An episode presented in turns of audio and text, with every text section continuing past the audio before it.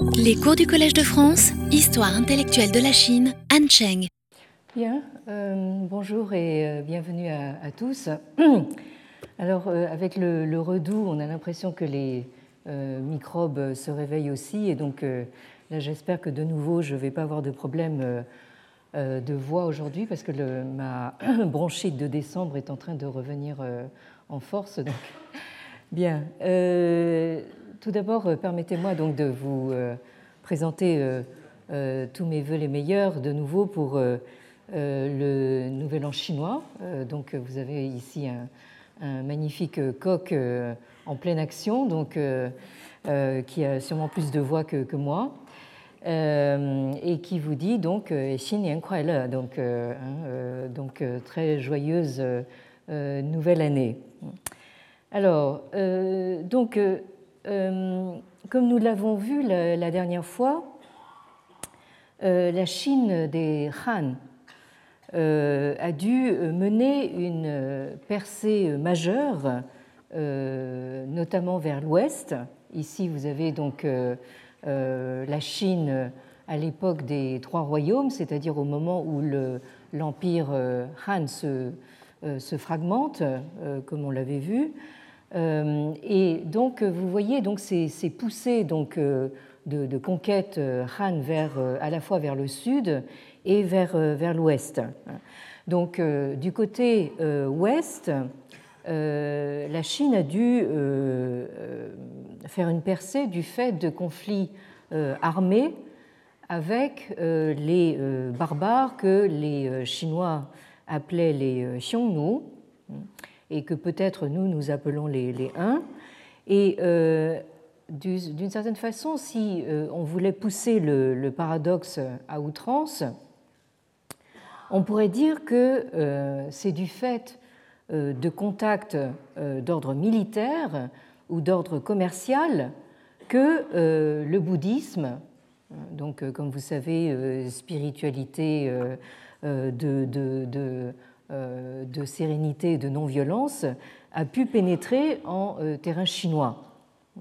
Alors ce paradoxe est souligné euh, dans un certain nombre d'ouvrages euh, qui sont signalés ici sur la diapositive. Euh, vous avez d'abord celui-ci d'une experte chinoise, mais qui est installée aux États-Unis, qui s'appelle Liu Xinru, et qui a écrit en anglais ce livre qui s'appelle Ancient India, and Ancient China, Trade and Religious Exchanges, AD 1 uh, to 600. Donc euh, l'Inde ancienne et euh, la Chine ancienne, donc euh, échanges commerciaux et religieux entre donc l'an 1 et l'an 600 de l'ère chrétienne un livre paru euh, aux presses universitaires d'Oxford, Oxford University Press, en 1988. Et euh, d'une certaine manière, donc l'ouvrage suivant de euh, Tan Sen Sen prend la suite puisqu'il s'intitule Buddhism, Diplomacy and Trade, The Realignment of Sino-Indian Relations from 600 to 1400.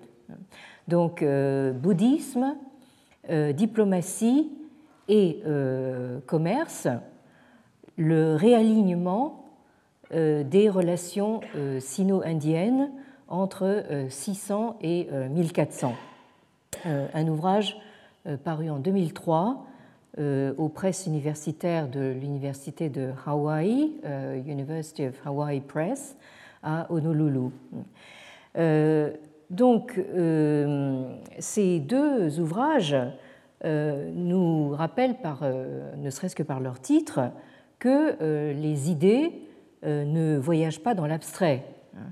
elles sont véhiculées par des mouvements, des échanges, et notamment des mouvements de population itinérantes au premier, rang desquels euh, vous trouvez euh, justement des marchands.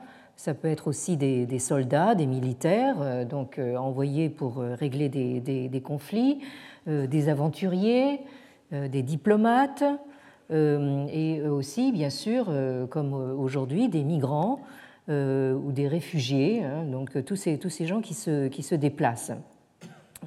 Alors, à propos de Tan Sen Sen, qui est un, euh, savant euh, indien, mais lui aussi, euh, lui aussi donc établi aux États-Unis. Oui, je, si vous pouviez penser à éteindre vos portables avant d'entrer dans l'amphithéâtre, ça nous aiderait beaucoup. Alors, donc, Tan Sen qui enseigne à, New York, euh, viendra donc euh, au Collège de France euh, le vendredi 23 juin dans le cadre d'un colloque que j'organise pendant toute la journée donc du vendredi 23 juin, un colloque qui s'intitulera donc Chine-Inde, universalité au pluriel, universalité croisée. Et donc c'est un colloque qui réunira euh, des collègues indiens mais qui travaillent euh, sur la Chine et donc un certain nombre de, euh, de sinologues, parmi lesquels un certain nombre de, collègues français. Et donc il s'agira justement en fait de, comme le titre l'indique, de croiser ces universalités indiennes et, chinoises. Donc Tan Sen Sen est vraiment très bien placé pour intervenir dans, cette rencontre. Alors, euh, comme nous l'avons euh, avons commencé à le voir euh, la dernière fois, la légende fait commencer donc l'aventure bouddhique indienne en Chine sous les Han postérieurs, hein, c'est-à-dire donc cette partie des Han qui concerne donc les deux siècles, les deux premiers siècles de l'ère chrétienne. Donc, vous avez dans le Hou Han Shu, donc euh, le livre euh, des euh, annales des Han postérieurs, donc, qui est censé couvrir ces, deux premiers siècles, consacre tout un chapitre aux contrées de l'Ouest, hein, dans le Xi Yu Zhuan.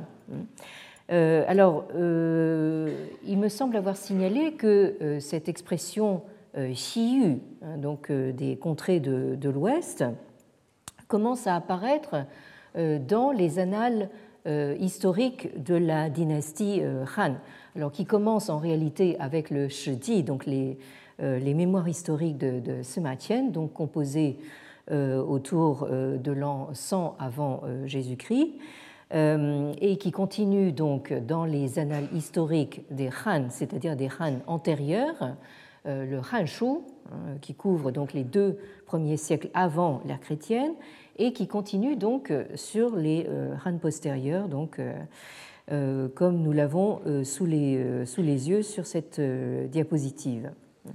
Alors, ces annales des Han postérieurs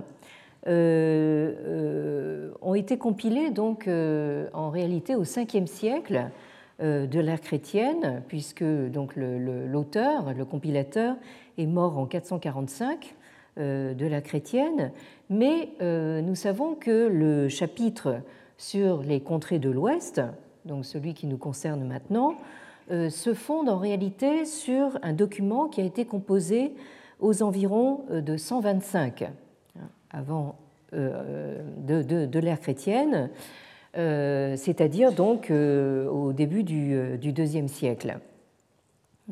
Alors, je signale au passage, ça c'est quelque chose que vous aviez euh, sur cette, en haut de cette euh, diapositive euh, bibliographique le nom d'Édouard Chavannes, donc, qui a vécu entre 1865 et 1918 et qui est un des très grands noms de la sinologie française moderne et qui a été donc professeur au Collège de France. Et Édouard Chavannes s'est beaucoup intéressé justement euh, à ces divers chapitres euh, concernant les, contrées de l'Ouest dans ces diverses euh, sources dynastiques. Hein, donc là, vous trouvez dans les travaux d'Édouard Chavannes des traductions intégrales donc, de, ces, de ces textes. Alors, notre, notre texte ici commençait par une indication concernant ce que nous appelons actuellement l'Inde. Alors, euh, je ne vais pas relire euh, entièrement le, passage, mais je, relis simplement la, première phrase. Donc, euh, Tianzhu Yiming Yuandu, Zai Yue Dongnan, Shu Li. Hein, donc, le pays ou le royaume de Tianzhu porte aussi le nom donc, de Yuandu. donc, nous avions vu la dernière fois que ce euh, ce qu'on lit euh, ici en chinois moderne, euh, Shentu, ici, se lit également donc Yuandu ou Juandu, et fait référence donc au nom sanskrit donc Sindhu, qui désigne en fait la, rivière, enfin le fleuve Indus. et je vous ai mis ici donc à côté le nom moderne que les Chinois donnent à l'Inde, c'est-à-dire euh, Yindu. Donc euh, vous percevez que euh, tous ces, tous ces noms, du fait des, variations de prononciation à travers les siècles, en fait désignent la même chose, donc Tianzhu, Shendu, Yuandu ou Yindu, hein, donc, qui désigne en chinois l'Inde. Et alors le, texte ici nous indique qu'il est situé à plusieurs milliers de lits euh, au sud-est euh, des euh, Yuezhi. Les Yuezhi que vous voyez ici, situés ici sur la, sur la carte. Hein. Et donc, le texte vous dit que ce pays de Yuandu hein, se situe donc à plusieurs milliers de lits au sud-ouest hein, euh, de euh, cette peuplade des euh, Yuezhi. Alors, ces Yuezhi, nous allons voir justement qu'il s'agit de ce que du côté indien on appelle les Kushan. Alors je, reviens tout de suite, mais pour l'instant donc le, texte continue en disant que euh, ce pays donc de euh, Tianzhu hein, euh, a des coutumes identiques à celles des Yuezhi, mais le pays lui-même est situé en basse altitude et il est humide et d'une chaleur étouffante. Et donc ce pays est près d'un grand fleuve, Ta hein, qui désigne probablement donc l'Indus, et euh, les gens euh, montent des éléphants euh, pour aller au combat. Hein, ça, c'est quelque chose qui a donc frappé l'imagination chinoise. Hein, donc, ces éléphants qui servent de, chars d'assaut, hein, comme vous l'avez ici sur cette illustration. mais leurs gens sont plus faibles que les Yuezhi, euh, en effet, il pratique la voie de euh, Futru.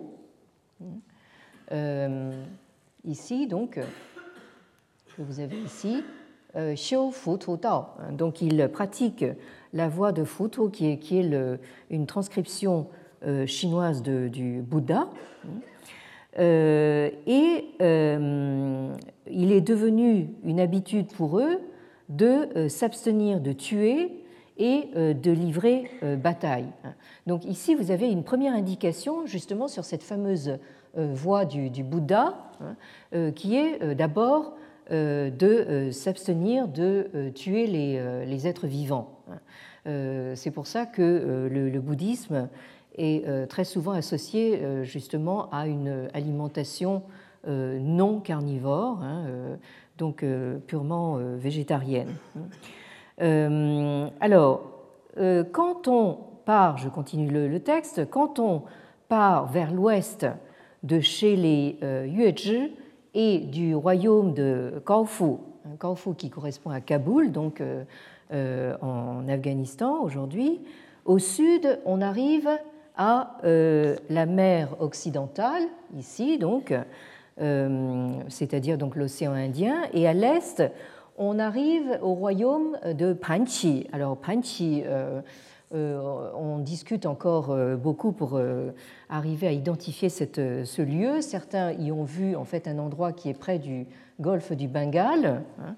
Euh, bon, euh, tout ça reste évidemment un petit peu hypothétique, mais euh, le texte nous dit tout cela, donc toute cette, cette zone fait partie donc de Yuento. Et ce royaume compte plusieurs centaines d'autres villes que la capitale qui ont chacune leur chef et plusieurs dizaines d'autres pays qui ont chacun un roi. Hein, donc ça, c'est aussi euh, une caractéristique qui marque les, esprits chinois, c'est cette multiplicité donc euh, des centres euh, du, pouvoir.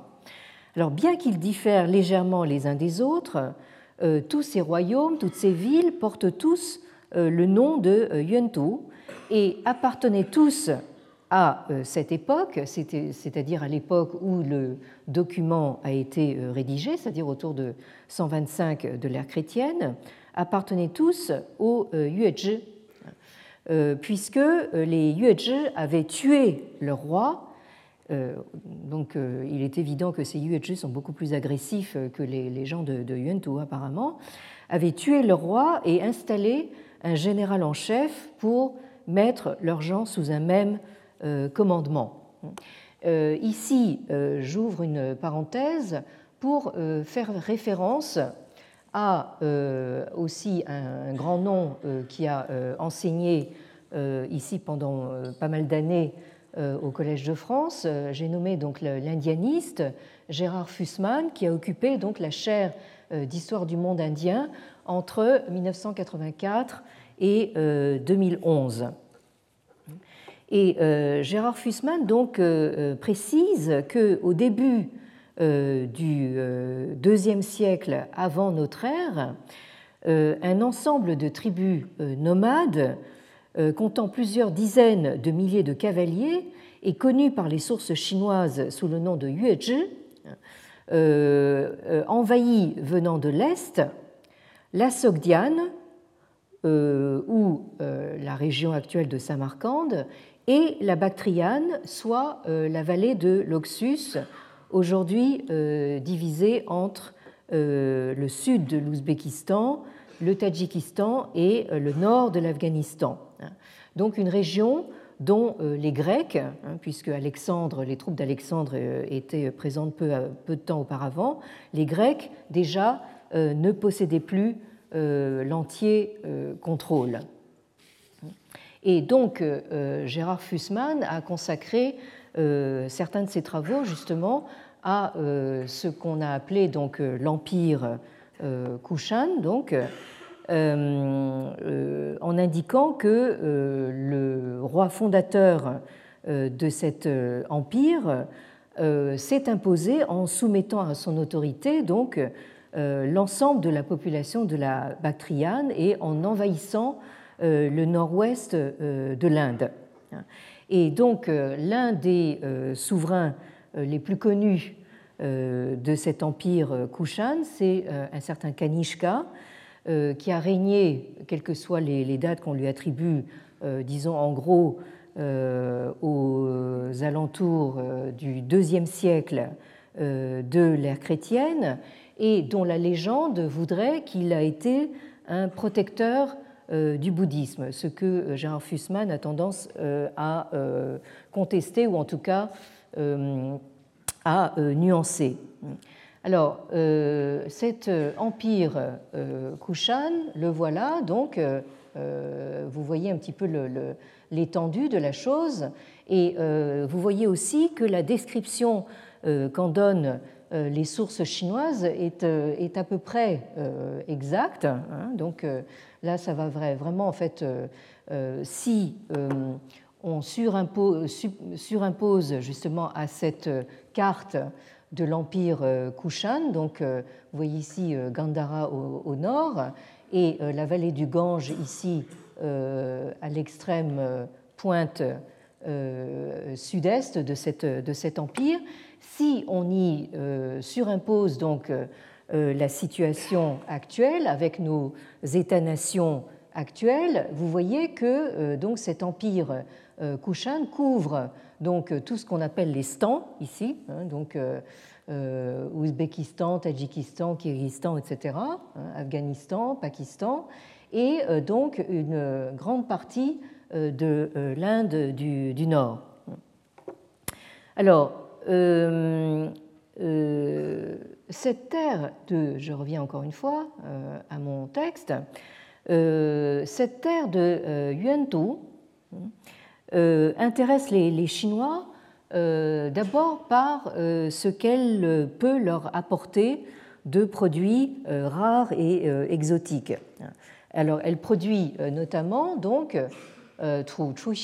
etc. Donc, des éléphants Hein, donc euh, notamment euh, intéressants pour leur ivoire, euh, des rhinocéros intéressants pour leurs cornes, de l'écaille de tortue et ensuite toute une série de, métaux précieux, de l'or, de l'argent, du cuivre, du fer, du plomb, de l'étain. Et ensuite, le texte continue en disant que vers l'ouest, Yuantu communique avec Tachin, euh, Tachin, euh, dont nous avons vu qu'il s'agit en fait de euh, l'extrémité orientale de l'Empire romain, c'est-à-dire probablement donc la province romaine de Syrie, qui fait tant parler d'elle actuellement. Et donc cet empire de, de Yuantu possède des objets précieux qui viennent de Tachin, Hein, de, cet euh, empire romain. Donc à Yuantou, on trouve aussi donc, euh, des euh, tissus fins, de, fines cotonnades, d'excellents tapis de, laine, toutes sortes de parfums, des pains de sucre, alors peut-être il s'agit du sucre candi ici, du poivre, du gingembre et du sel noir, qui est peut-être du, sel gemme. Alors autant d'objets précieux qui servent de présent pour payer le, tribut et qui sont de fait euh, devenus de plus en plus prisés euh, sous les règnes euh, des empereurs des, Han postérieurs, hein, dont la culture un petit peu décadente pourrait tout à fait rappeler celle de justement de l'empire romain finissant. Hein. Euh, je rappelle que l'empire Han, donc enfin la dynastie Han, s'écroule définitivement en l'an 220 de la chrétienne. Donc euh, pendant euh, ce deuxième siècle de, la chrétienne, donc vous avez cette vogue de ces produits exotiques venus, de, l'Ouest. alors, le texte euh, continue ici en nous disant qu'à l'époque de l'empereur He, hein, qui a régné entre 89 et 105 euh, de la chrétienne, euh, Yuantou a envoyé plusieurs émissaires apporter le tribut, mais ensuite les régions de l'Ouest se sont soulevées et le tribut a cessé hein, pendant un temps. Et euh, sous le règne de l'empereur Juan, euh, donc, euh, qui a régné donc, entre, voyons voir, entre 147 et 167, me semble-t-il, donc à l'ère Yanxi, deuxième et quatrième année, qui correspondent aux, années 159 et 161 de la chrétienne. Donc ces gens de Yuantou sont revenus à deux reprises apporter le tribut à la frontière de Jenan, euh, c'est-à-dire donc euh, au sud euh, du Soleil, qui correspond donc à la commanderie la plus méridionale de l'empire Han, qui correspondrait donc, selon Chavannes, au Tonkin. Hein. Chavannes, évidemment, s'exprime au moment de la colonisation française, donc euh, de l'Indochine. Et donc, euh, euh, cette commanderie du Jenan, au sud du Soleil, donc, serait donc le, Tonkin. Je rappelle qu'actuellement encore, le Vietnam, c'est tout simplement la transcription du chinois, donc Yuanan, qui est au sud de la Lune. Donc, vous avez au sud de la Lune et au sud du Soleil. Alors, il semblerait donc que ces émissaires de Yuantou aient suivi l'itinéraire que devait suivre quelques années plus tard, en l'an 66 de l'ère chrétienne, euh, le, euh, ce celui qu'on a appelé euh, l'ambassadeur de Marc Aurèle. Hein. Alors là aussi, nous sommes un petit peu dans la légende, hein, mais il semblerait que, que quelqu'un venu justement de cette province de Daqin, hein, de, l'Empire romain oriental, se soit présenté donc à la frontière méridionale de l'Empire Han, donc en 166 ce que les sources chinoises, évidemment, n'ont pas euh, manqué euh, de noter. Euh, donc, comme le dit Gérard Fussman, donc, les Kushan, donc, on le voit, contrôlent les grandes routes du commerce international de l'époque et ces grands entrepôts. Si je reviens à cette, cette carte, donc vous avez euh, Bactre et Begram donc en Afghanistan, euh, Peshawar fondé par euh, Kanishka au Pakistan, Mathura en Inde, les ports du nord-ouest de l'Inde et de la côte aujourd'hui pakistanaise. Et donc les Kushan assurent ainsi la sécurité des transactions commerciales le long de ce qu'on a appelé euh, de manière très commode mais euh, assez euh, comment dire trompeuse la route de la soie. Alors encore une fois, je, pense que cette expression, il faut au moins l'employer au pluriel, les routes de la soie, parce qu'il n'y en avait pas qu'une seule. Mais toujours est-il qu'il y a un point utile et éclairé qui a été fait récemment par une experte américaine donc, qui s'appelle Valerie Hanson, euh, dans un ouvrage intitulé The Silk Road, A New History, hein, donc euh, la route de la soie, une nouvelle histoire, donc euh, publié aux presses universitaires d'Oxford en 2012. Donc Valerie Hanson dans, cet ouvrage donne une description historique et vraiment au ras du, du terrain, si j'ose dire, euh, de cette histoire euh, de la route de la soie sans euh, en enlevant justement tout ce, côté un petit peu légendaire et, fabuleux. Alors, donc notre texte du Hanshu continue, et nous en étions là donc la, dernière fois, hein, en nous parlant de ce qui s'est passé sous le règne de l'empereur Ming, alors, Sichuan Mingdi, euh, j'en suis ici. Sichuan Mingdi, Mengjian Jinren, Changda, Ding Yu Guangming, Yi Wen Qunchen. Donc, on euh, se raconte d'une génération à l'autre. Donc là, il y a quand même l'indication que c'est quelque chose d'un peu légendaire, hein, que euh, l'empereur Ming, donc des Han postérieurs, qui a régné entre 58 et 75, donc euh, au premier siècle de l'ère chrétienne, on raconte que cet empereur euh, vit un jour en rêve un homme euh, tout en or, un homme doré, hein, de haute stature, avec une lumière brillante au sommet du crâne.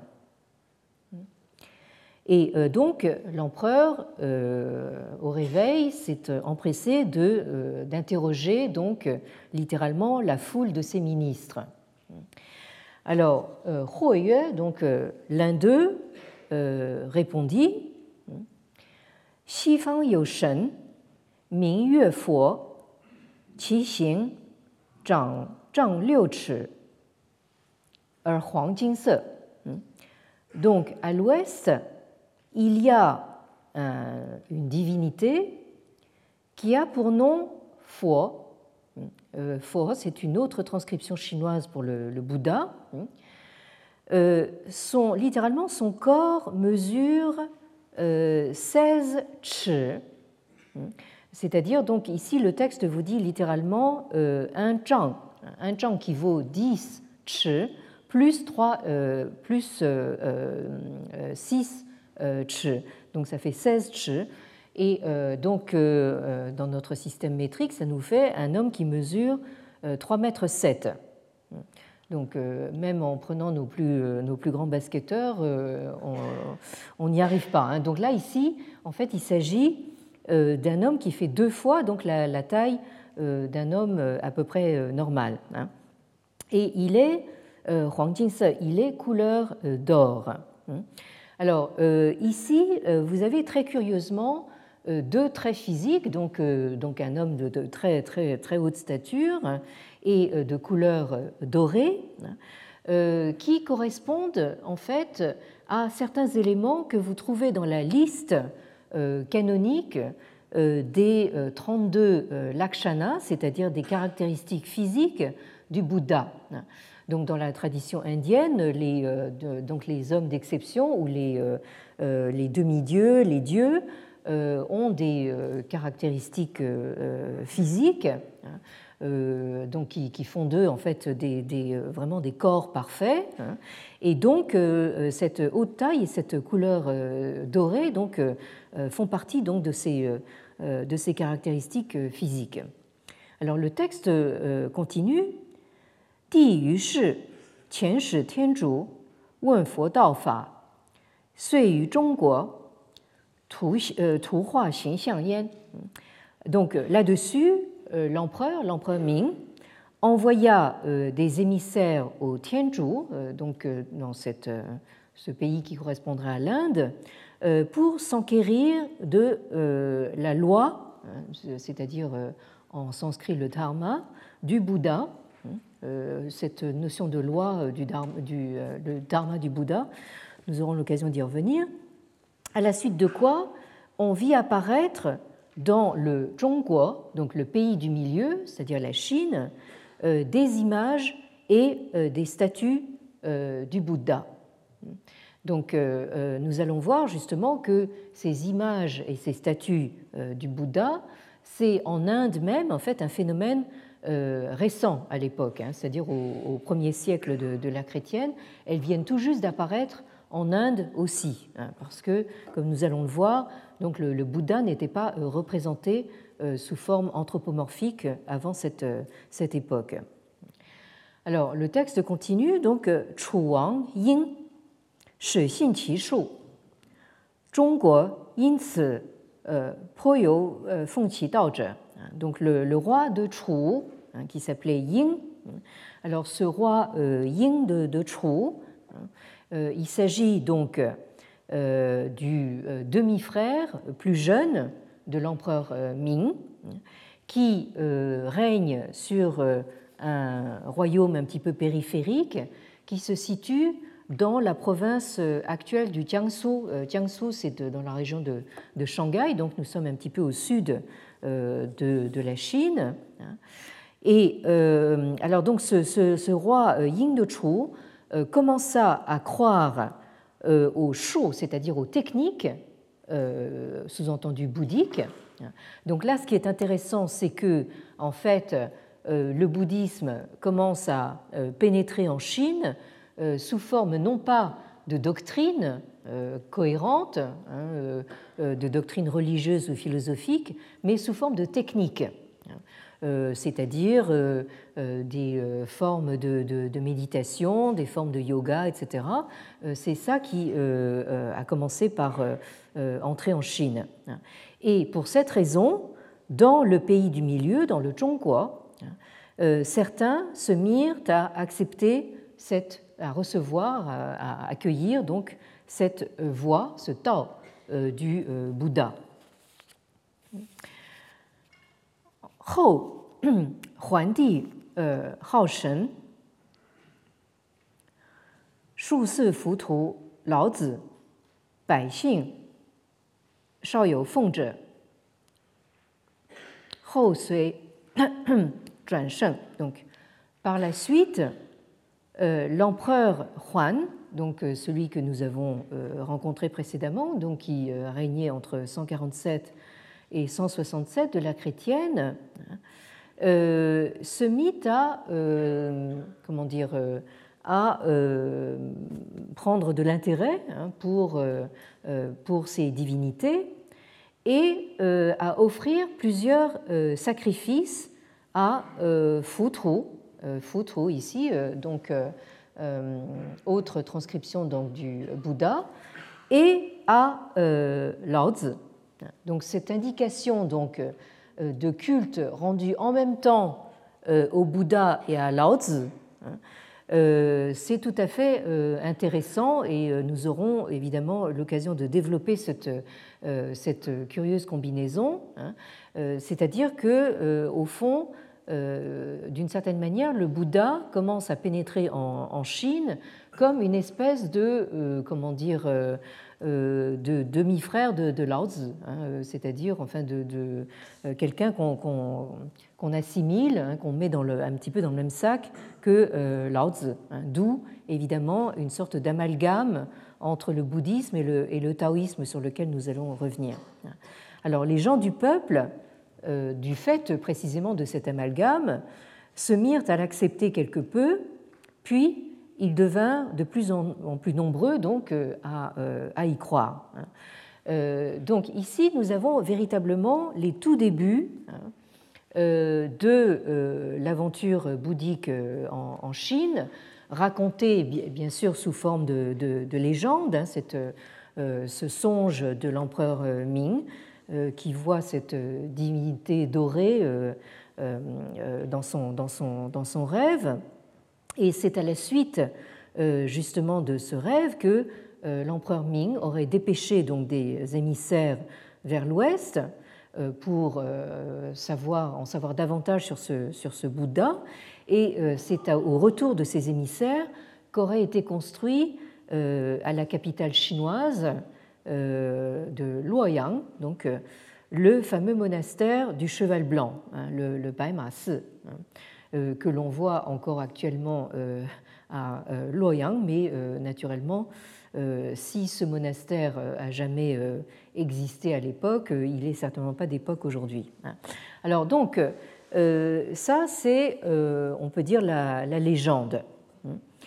Hein. mais ce qu'on peut lire entre les lignes, c'est qu'il est à peu près certain que le Bouddha a d'abord été perçu en Chine comme une divinité exotique hein, venue de l'Ouest, un petit peu comme tous ces produits, euh, ces éléphants, ces rhinocéros, ces écailles de tortue, etc. Donc dans le, dans le lot, si j'ose dire, vous avez cette, euh, ce, Bouddha. Hein, euh, à qui on, attribuait donc des pouvoirs surnaturels, hein, de, la, même façon qu'on attribuait des pouvoirs surnaturels à Lao Tzu et à l'empereur jaune, hein, donc, qui sont des figures tutélaires justement du, taoïsme.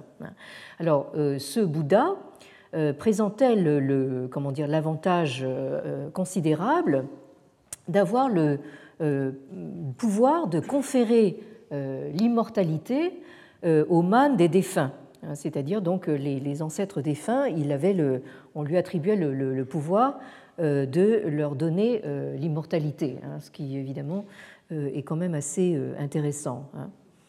Et ça n'est évidemment que bien plus tard que euh, des notions euh, ayant trait aux euh, conceptions véritablement philosophiques et ontologiques du, bouddhisme indien ont commencé à intéresser plutôt les élites, c'est-à-dire les milieux lettrés en Chine.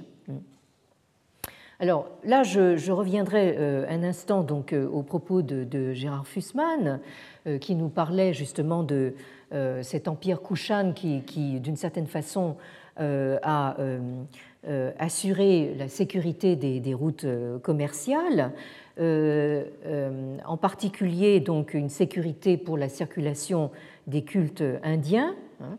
Alors au premier rang desquels vous avez le, shivaïsme et le bouddhisme, et qui leur a permis donc de progresser vers le nord. Hein, et c'est-à-dire vers Bactre, vers Gilgit, et de là vers le Xinjiang, c'est-à-dire donc le, Grand Ouest euh, chinois.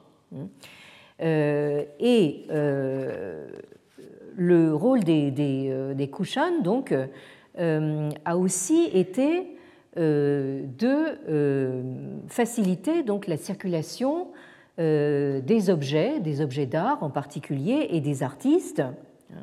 Et donc, nous avons l'expression justement de cette circulation à travers de, magnifiques euh, chefs-d'œuvre, euh, notamment dans la représentation justement physique euh, du Bouddha.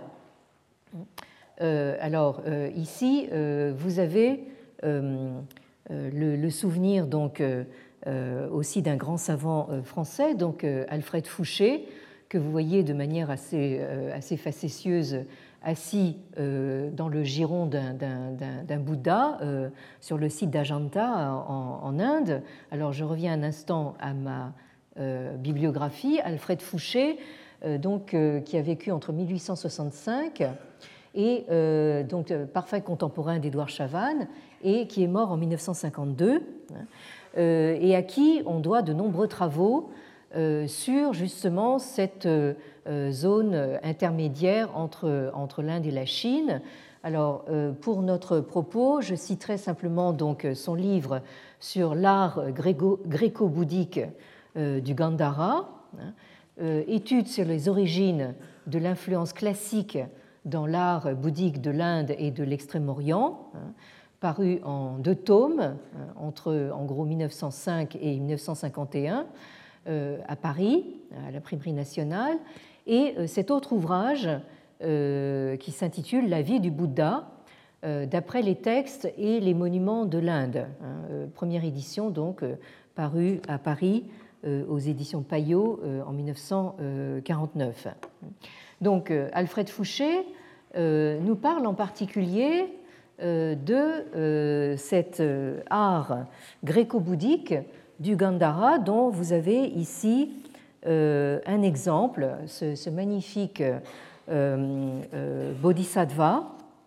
Bodhisattva, c'est quelqu'un qui, à la différence du Bouddha, est un être qui a connu donc l'éveil bouddhique, mais qui s'attarde justement dans notre monde pour sauver donc euh, le maximum d'êtres justement euh, de euh, ce monde de, souffrance. Donc il s'agit ici du Bodhisattva Maitreya que vous voyez donc dans sa version gréco-bouddhique.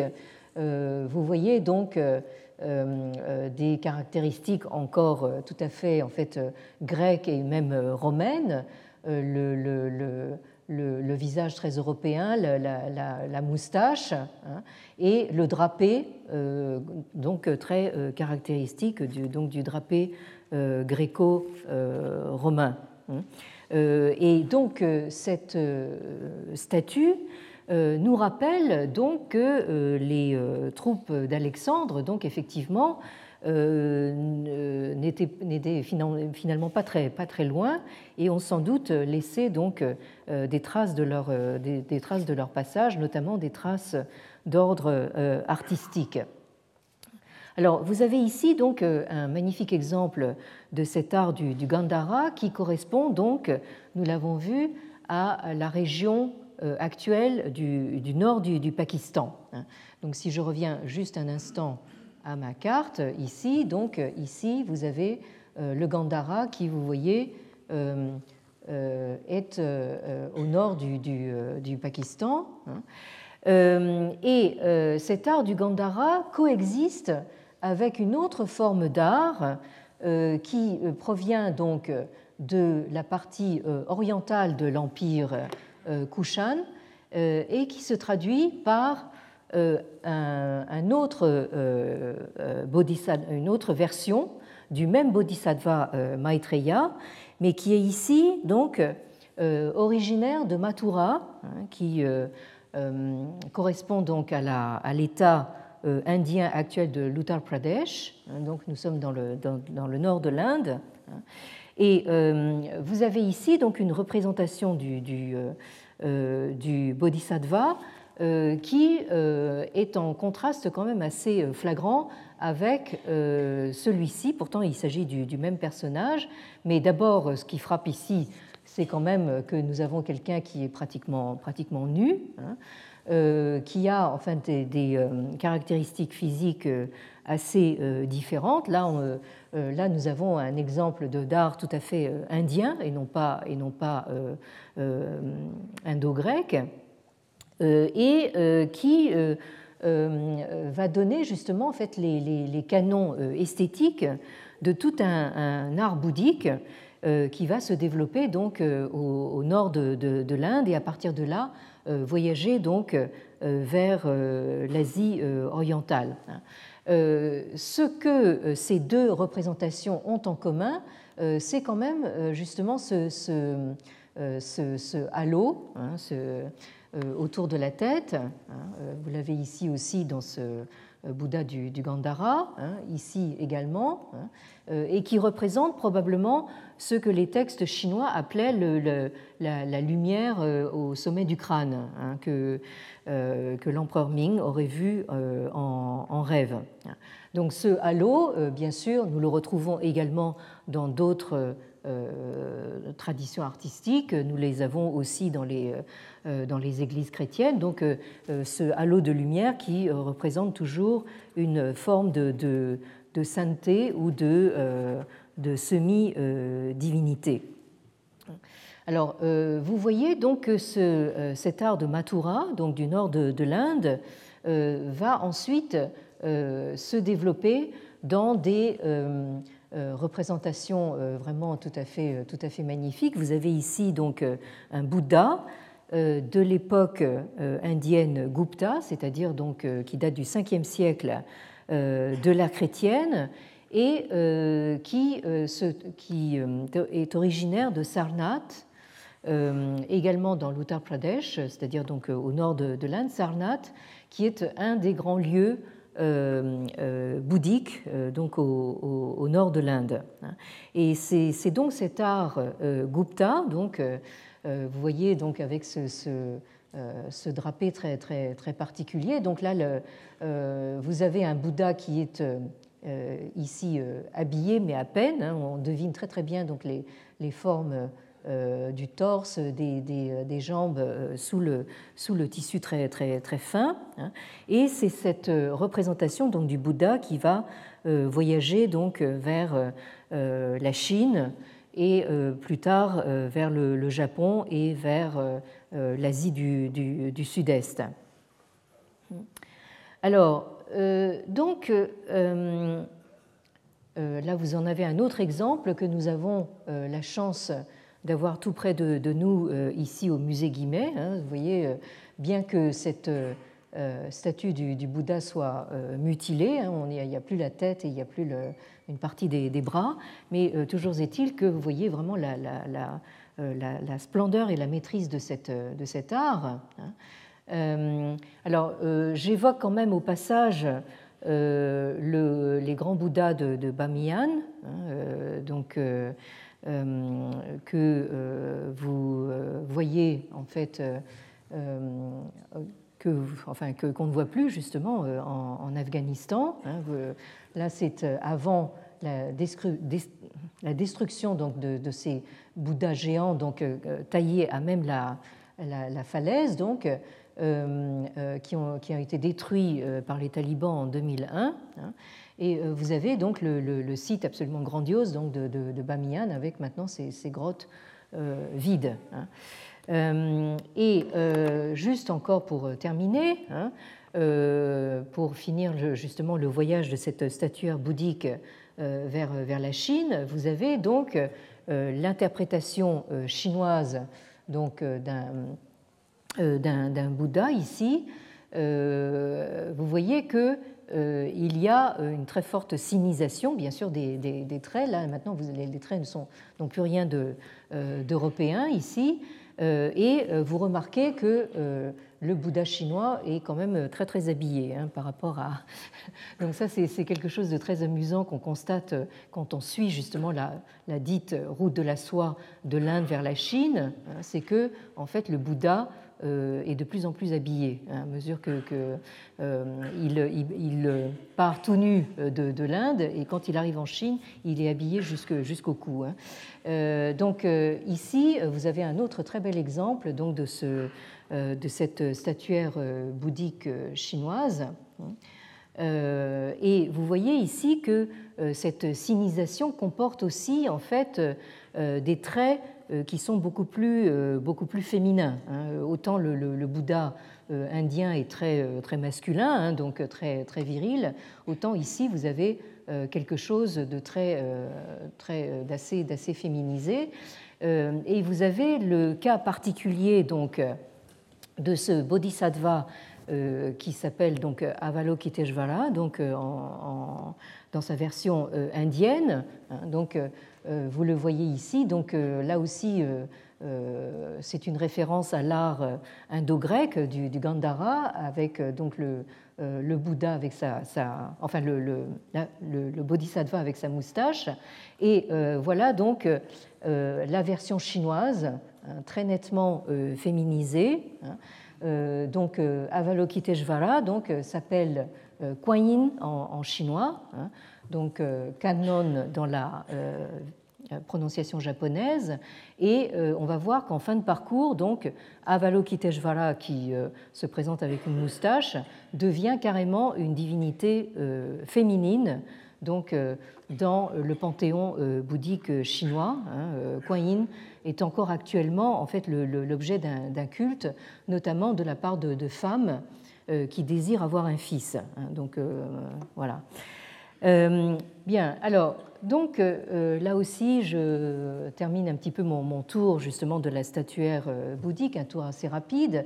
Ici, vous avez un, échantillon donc de ce qu'on appelle les mudras, hein, c'est-à-dire les, positions des mains Hein, euh, en particulier donc des, mains euh, des, Bouddhas ou des Bodhisattvas, euh, qui ont des significations diverses hein, selon leur, leur position.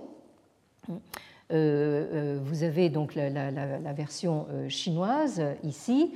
Donc, vous avez donc en premier donc cette, cette, main levée comme ça, hein, les, les, les, doigts euh, droit et euh, vers le ciel.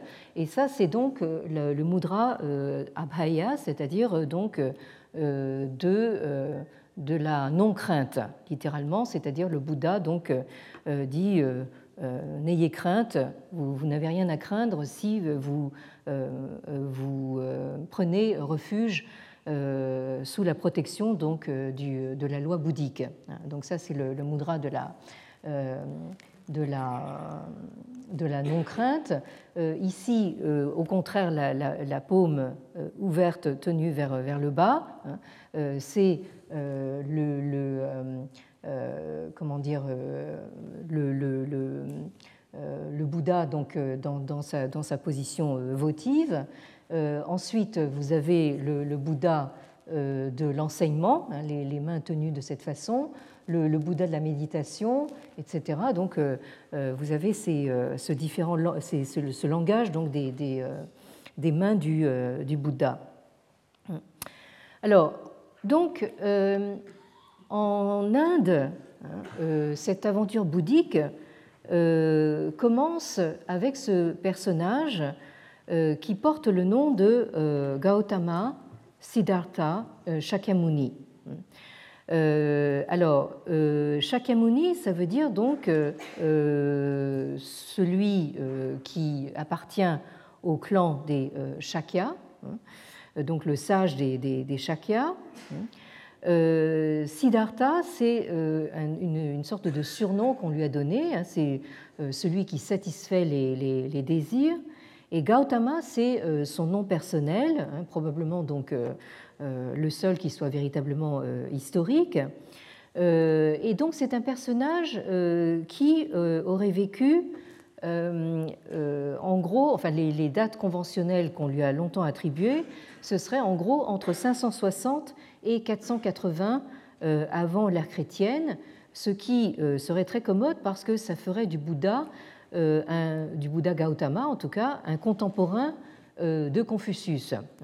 Mais malheureusement, donc, les historiens se sont appliqués à repousser à une euh, date plus tardive donc euh, euh, ces dates, ce qui fait que en fait sa, mort serait plutôt placée aux alentours de 400 maintenant avant notre ère. Alors je vous ai mis ici donc la transcription chinoise de Shakyamuni. Hein, donc ce serait Shidyamoni ou Shidyamoni. Hein, euh, qui explique que euh, beaucoup de euh, moines bouddhistes chinois hein, voient leur nom précédé donc de cet élément shi.